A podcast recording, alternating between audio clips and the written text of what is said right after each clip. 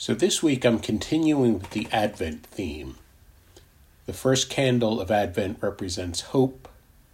The second one represents peace. Last week I talked about hope. This week I'll talk about peace.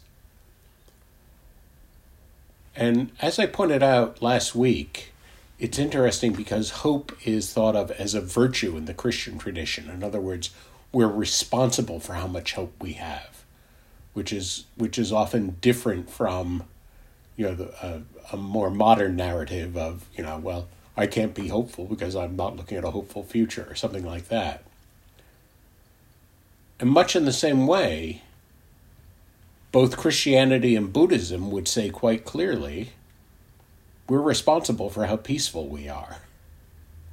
You know, which, which again is kind of a, a, you know, a very different take from the conventional perspective of, you know, I need all these other things to be the case so I can be at peace, you know.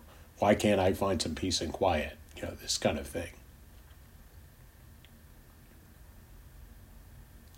So, what does it mean to be peaceful? What does it mean to cultivate peace? I'd say the very first thing is simply knowing how to relax. And while that's simple in, or simple to say, it's funny, we live in a society where people really don't know how to relax, and that's very sad. So, I'm going to talk a little about relaxation, and in order to do that, I'm actually going to talk about the nervous system. This is something I've, I've talked about before on various occasions. There's parts of the nervous system that we control consciously, and then the parts that we don't control consciously are grouped under something called the autonomic nervous system the autonomic nervous system has two complementary halves the sympathetic nervous system and the parasympathetic nervous system. Sympathetic nervous system is the nervous system that revs us up. It is activated in fight or flight, in stress, anxiety. It's also activated in excitement. Um, the effect that this nervous system has on our body it makes breathing shallow, it accelerates heart rate, dumps a lot of adrenaline into our system. It directs blood flow away from inner organs toward the outer muscles. So the muscles, the outer musculature gets tense. It tends to depress the function of digestion, depress the immune system, depress libido. Activation of the sympathetic nervous system also has the effect of constraining thought, putting us more into a an either or kind of mode, and sometimes into a very a very rigid sort of black or white kind of mode. You know, this kind of mode of either you do things exactly the way you want I want it, or you can't be my friend anymore. You know, like this very kind of black and white thinking. Now, by contrast, the parasympathetic nervous system sometimes called the relaxation response, does, does the exact opposite. With parasympathetic arousal, what happens is that our breathing becomes slow and deep, our heart rate declines, our, our blood level, adrenaline and cortisol drop, blood flows toward the inner organs. It enhances digestion, enhances immune function, enhances libido. The skeletal muscles tend to be able to relax when we're in um, parasympathetic arousal.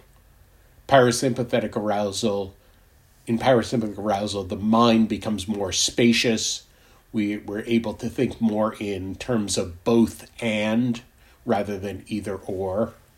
We're able to take in other perspectives. We're able to appreciate ambiguity and subtlety and nuance. All this comes online when we activate the parasympathetic nervous system. Now, evolution has designed our bodies so that we experience the most physical and mental well being when, when basically we have a typical, typical day of about 10% sympathetic arousal and 90% parasympathetic arousal. You know, in other words, a little bit of exercise, a little bit of getting our heart rate up, You know, and this this would happen in, in many ancient societies that there'd be a certain point of the day that there'd be some exercise of some kind, and then most of the day would be relaxing. So that that's the ideal, and that that's the ideal for which we are designed evolutionarily over over the course of hundreds of thousands of years. Um, in modern America, I think most people live in sympathetic arousal 100% of the time. I think the sympathetic nervous system is just the the the norm to which everyone is accustomed and and parasympathetic arousal is feels kind of foreign to people um, I'll say we live in a society in which I think a lot of people confuse distraction with relaxation. And what I mean by that is say I'm at work and I have all these stressful thoughts and my mind is going a mile a minute. Even when I come home, I have all these stressful thoughts. And I think, oh, I need to relax. And then I go some do something like play a video game or watch an action movie or listen to loud music. And that that interrupts my thought loops. It gives me a vacation from my thoughts. So, in that sense, it quote unquote feels like relaxing, but it doesn't actually relax the body. It actually stresses the body even further. You know? Any, any kind of relaxation that involves excitement is actually feeding the, the circuitry of the sympathetic nervous system. Now, obviously a lot with the autonomic nervous system we don't get to choose. It, it runs on automatic pilot. But the one the one piece over which we have incredible choice incredible agency is the breath itself and when we can consciously choose to breathe deeply slow deep breaths that actually engages the parasympathetic nervous system. And if we can make a habit of slow, deep breathing, then we would be then we would build the habit in our body of being in parasympathetic arousal, which is to say, build it, build the, the visceral understanding of what it is to relax. And so I think that's just a very important lesson for everyone in the modern age to have, you know. That you know and of course it you have to remember to do the deep breathing. Deep breathing is something we can be doing when we're driving when we're sitting in a meeting when we're at our desk uh, you know almost almost every situation in life we can be doing deep breathing. But we need to remember to do that so relaxing learning how to relax learning learning to engage the parasympathetic nervous system that's one big step toward peace. And I think if people just did that, they'd feel a lot more peaceful, you know. Another part of peace, I would say, has to do with mental control. And I think the way I would frame it is I think it's vastly underestimated how much distress we cause, we cause ourselves when we're unfocused and distracted. You know, unfocused and distracted feels like it, you know, it feels, I imagine, neutral to most people. Like people don't actually realize that they're actually causing themselves misery when they have an undisciplined mind. Because the, the mind of its very nature multiplies all it multiplies worries it multiplies disaster thinking it were it you know how can i say? We can't logically think our way into bliss but it's actually trivially easy to think our way into misery you know just the nature of the mind. Um, and there's a profound kind of peace that comes just just with being able to have enough mental discipline to hold inner silence for a little while. You know, to hold any stretch of inner silence um, is extraordinarily peaceful. And, and to be able to walk around with inner silence is incredibly peaceful. Um, the world is hungry for people who who can carry inner silence, you know.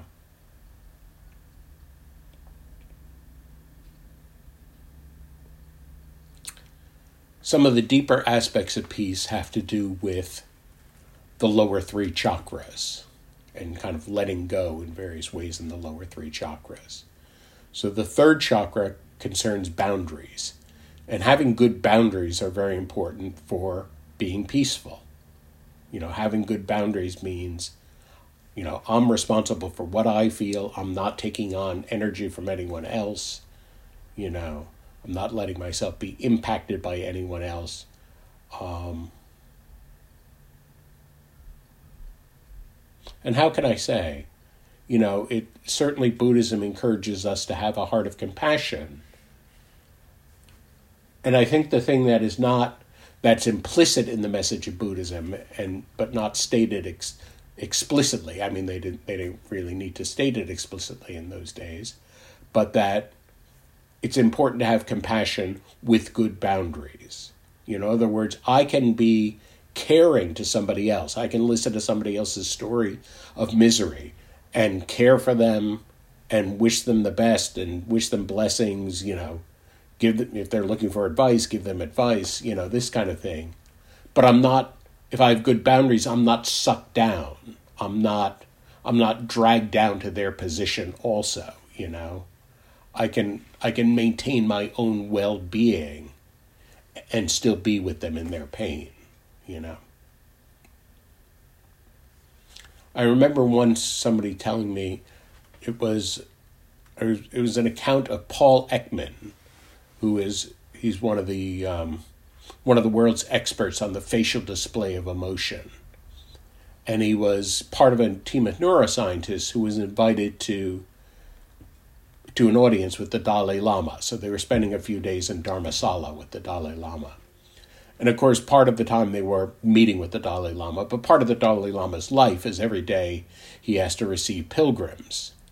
And Paul Ekman was just watching him and there'd be pilgrim after pilgrim coming up to the Dalai Lama, and you know they would be telling about the you know some of them would be telling about these horrible treks across the Himalayas, and we you know we lost two of our children in this, and there you know, it was horrible, and and and these the pilgrims their faces would just be showing such grief or such such worry or you know all these strong emotions and in that moment the Dalai Lama was totally mirroring, like his face was full of grief or full of worry.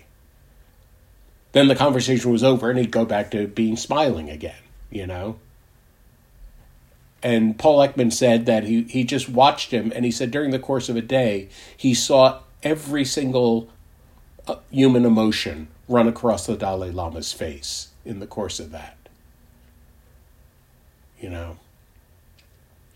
And he says, you know, the odd thing is, and it, it's true, if you look at the Dalai Lama, he has the facial muscle tone of a 20 year old.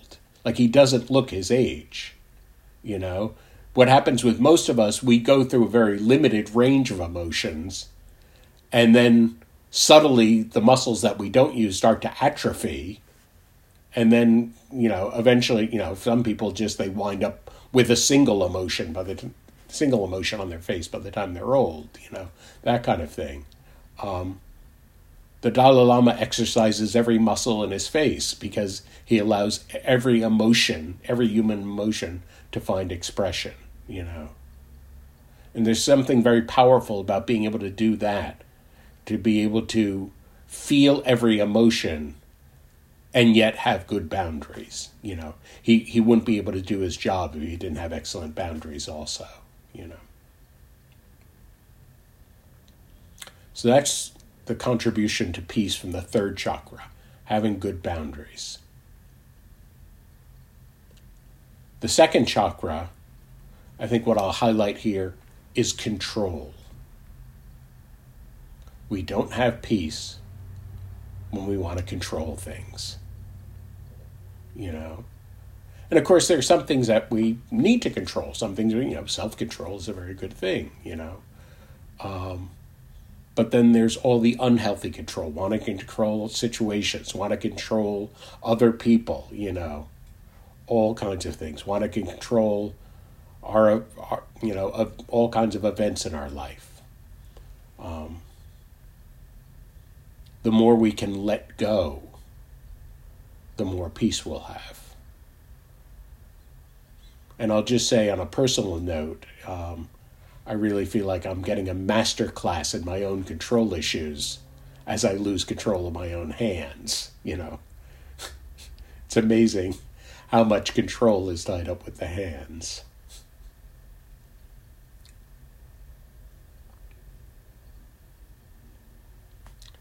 So that's the second chakra. The uh, and I, I think in general I'll say the healthy function of the second chakra is really when we can, as it were, go with the flow. You know, and there there's something about there's something tremendously peaceful about just being about letting go and letting the uncontrollable flow of life do whatever it's going to do you know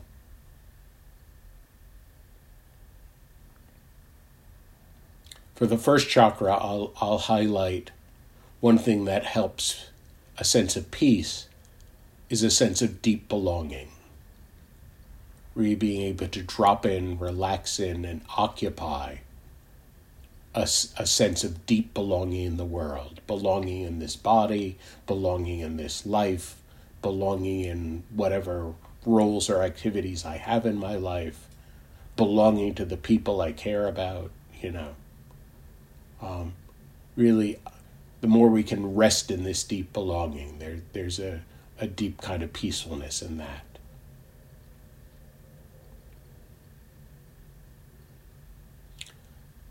So earlier I talked a little about mental discipline as being conducive to inner peace, being able to hold inner silence. Um, and of course, Buddhism has all kinds of teachings about how the more the more subtly we cleanse our mind, the more subtly we develop mindfulness and right concentration and all that, the closer we'll be to peace. Um, so, in that vein, I'm going to conclude by reading a section. This is from a, it's actually a Zen writing. It's written by the third Zen patriarch, uh, sometimes known as the Xinxin Ming or the Verses on the Faith Mind. So, this is just the, the first few lines. I'll read it and then share the quote sheet. The great way is not difficult for those who have no preferences.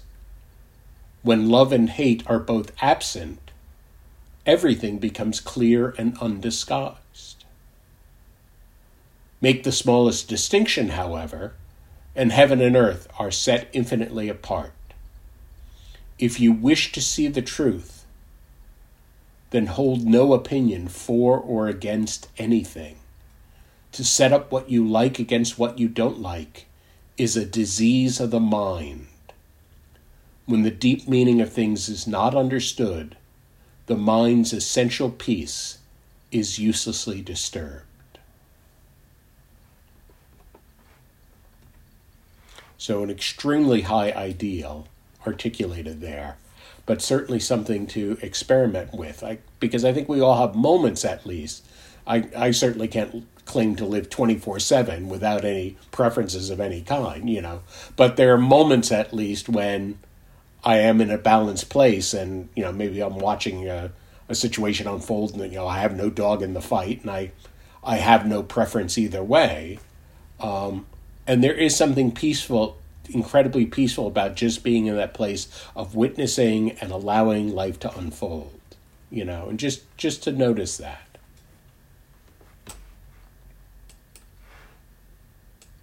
So I'll share the quote sheet. Let's see.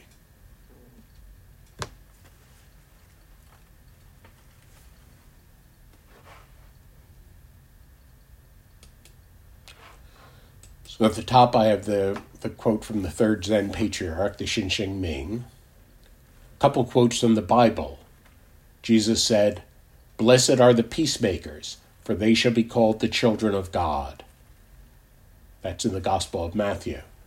And in the Gospel of John, he said, Peace I leave you, My peace I give to you, not as the world gives you, do I give to you. Let your hearts let not your hearts be troubled, let them not be afraid. There's something profound about that, the, that the peace that comes from the sacred is not peace as the world understands. St. Francis of Assisi said, While you are proclaiming peace with your lips, be careful to have it even more fully in your heart. Rumi said, All disquiet springs from the search for quiet. Look for disquiet, and you will come suddenly on a field of quiet. There's kind of a paradox there, and I think it very much has to do with capacity. The more we have capacity for seeking the disquiet, the more the more we can be at peace with what is. Another Christian saint, St. Francis of Sales, said, Never be in a hurry. Do everything quietly and in a calm spirit. Do not lose your inner peace for anything whatsoever, even if your whole world seems upset. Very simple, very wise advice. The Native American leader, Black Elk, said, Peace comes within the souls of men when they realize their relationship, their oneness with the universe and all its powers, and when they realize that at the center of the universe dwells Great Spirit, and that this center is really everywhere. It is within each of us. Carl Jung said, We must be able to let things happen in the psyche. For us, this is actually an art of which very few people know anything. Consciousness is forever interfering, helping, correcting, negating, and never simply leaving the simple growth of the psychic processes in peace. It would be simple enough if only simplicity were not the most difficult of all things.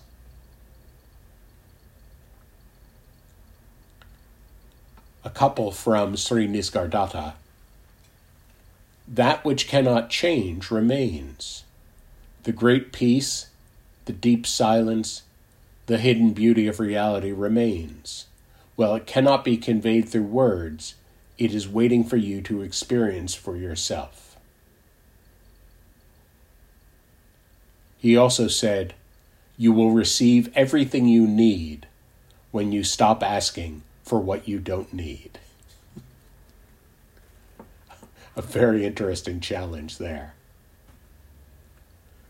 Dag Hammarskjöld, who was Secretary General of the United Nations, said, Never, for the sake of peace and quiet, deny your own experience or conviction.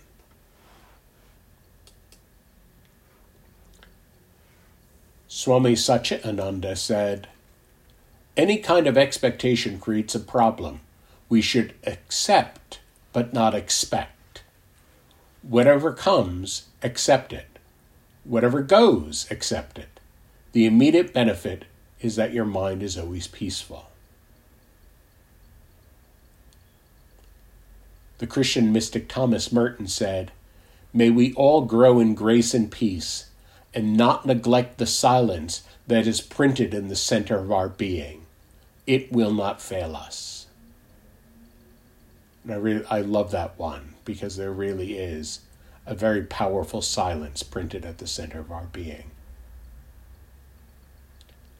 Ajahn Chah said, It's simple. Living a virtuous life makes the heart peaceful. You know, it, it's actually a really good test for us. Like, what attitudes or what what ways of behaving in the world make me more peaceful or less peaceful? What attitudes make me more peaceful or less peaceful? You know. Sri Kriyananda said, You will find peace not by trying to escape your problems, but by confronting them courageously. You will find peace not in denial, but in victory. A couple from Thich Nhat Hanh. Peace is all around us, in the world and in nature, and within us, in our bodies and in our spirits. Once we learn to touch this peace, we will be healed and transformed. It is not a matter of faith, it is a matter of practice. And I, I will echo there is something extraordinarily healing about touching peace. He also said people have a hard time letting go of their suffering. Out of fear of the unknown, they prefer suffering that is familiar. You know, it's a really good question. What are the ways that I am holding on to my suffering? From Robert Pirsig in his, his famous book Zen and the Art of Motorcycle Maintenance. So, the thing to do when working on a motorcycle, as in other tasks, is to cultivate the peace of mind which does not separate oneself from surroundings. When that is done, then everything else follows naturally. Peace of mind produces right values, right values produce right thoughts, right thoughts produce right actions, and right actions produce work which will be a material reflection for others to see of the serenity at the center of it all. A couple from Marion Woodman. She said, claiming the unswept corners of our psyche leads us to compassion for ourselves and for others. Knowing that we have done our best and it simply wasn't enough opens our hearts to other human beings whose best likewise has failed. The mind has its logic. The heart alone can know wisdom, bridge chasms, make peace. She also said people who have something to hold on to can relax people with nothing have to hold on very tight. The sense of that there is really being deeply connected to yourself. If I have that authentic connection to myself, I can relax. If I don't have that, I have to hold on, I have to control. Joanna Macy said, As far as Buddhism is concerned, I find that Western Buddhists go for peace of mind, and that is such an inadequate response very challenging there. Anthony DeMello says, Those who seek to protect their egos, to those who seek to protect their egos, peace brings only disturbance. And there's something very wise there because part of arriving at deep peace is a kind of letting go of the ego, which is hard to do. The Christian mystic Henri Nouwen did I offer peace today? Did I bring a smile to someone's face? Did I say w- words of healing? Did I let go of my anger and resentment? Did I forgive? Did I love? These are the real questions. I must trust that the little bit of love I sow now will bear any fruits here in this world and in the life to come.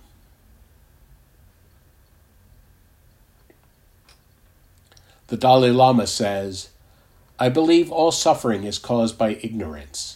People inflict pain on others in the selfish pursuit of their happiness or satisfaction. Yet true happiness comes from a sense of inner peace and contentment, which in turn must be achieved through the cultivation of altruism, of love and compassion, and the elimination of ignorance, selfishness, and greed. Wayne Dyer said quite simply you have everything you need for complete peace and total happiness right now. Jack Kornfield said, Peace requires us to surrender our illusions of control. We can love and care for others, but we cannot possess our children, lovers, family, or friends. We can assist them, pray for them, wish them well, yet in the end, their happiness and suffering depends on their thoughts and actions, not on our wishes. Georg Feuerstein said, So long as we are in conflict with our body, we cannot find peace of mind. Very straightforward. Eckhart Tolle said, Surrender to grief, despair, fear, loneliness, or whatever form the suffering takes. Witness it without labeling it mentally. Embrace it. Then see how the miracle of surrender transmutes deep suffering into deep peace. Ajahn Brahm says, Don't try to change life, but change the way you look at it. Make peace with this moment, be kind, and be gentle to yourself. That's so important. Be kind and be gentle to yourself. Michael Culley says, True freedom arises when you do not want anything from anyone else, and so, from this fearless state, you will be at peace with yourself and all beings. This is the beautiful gift you will bring to the world by letting go of the addictions of self.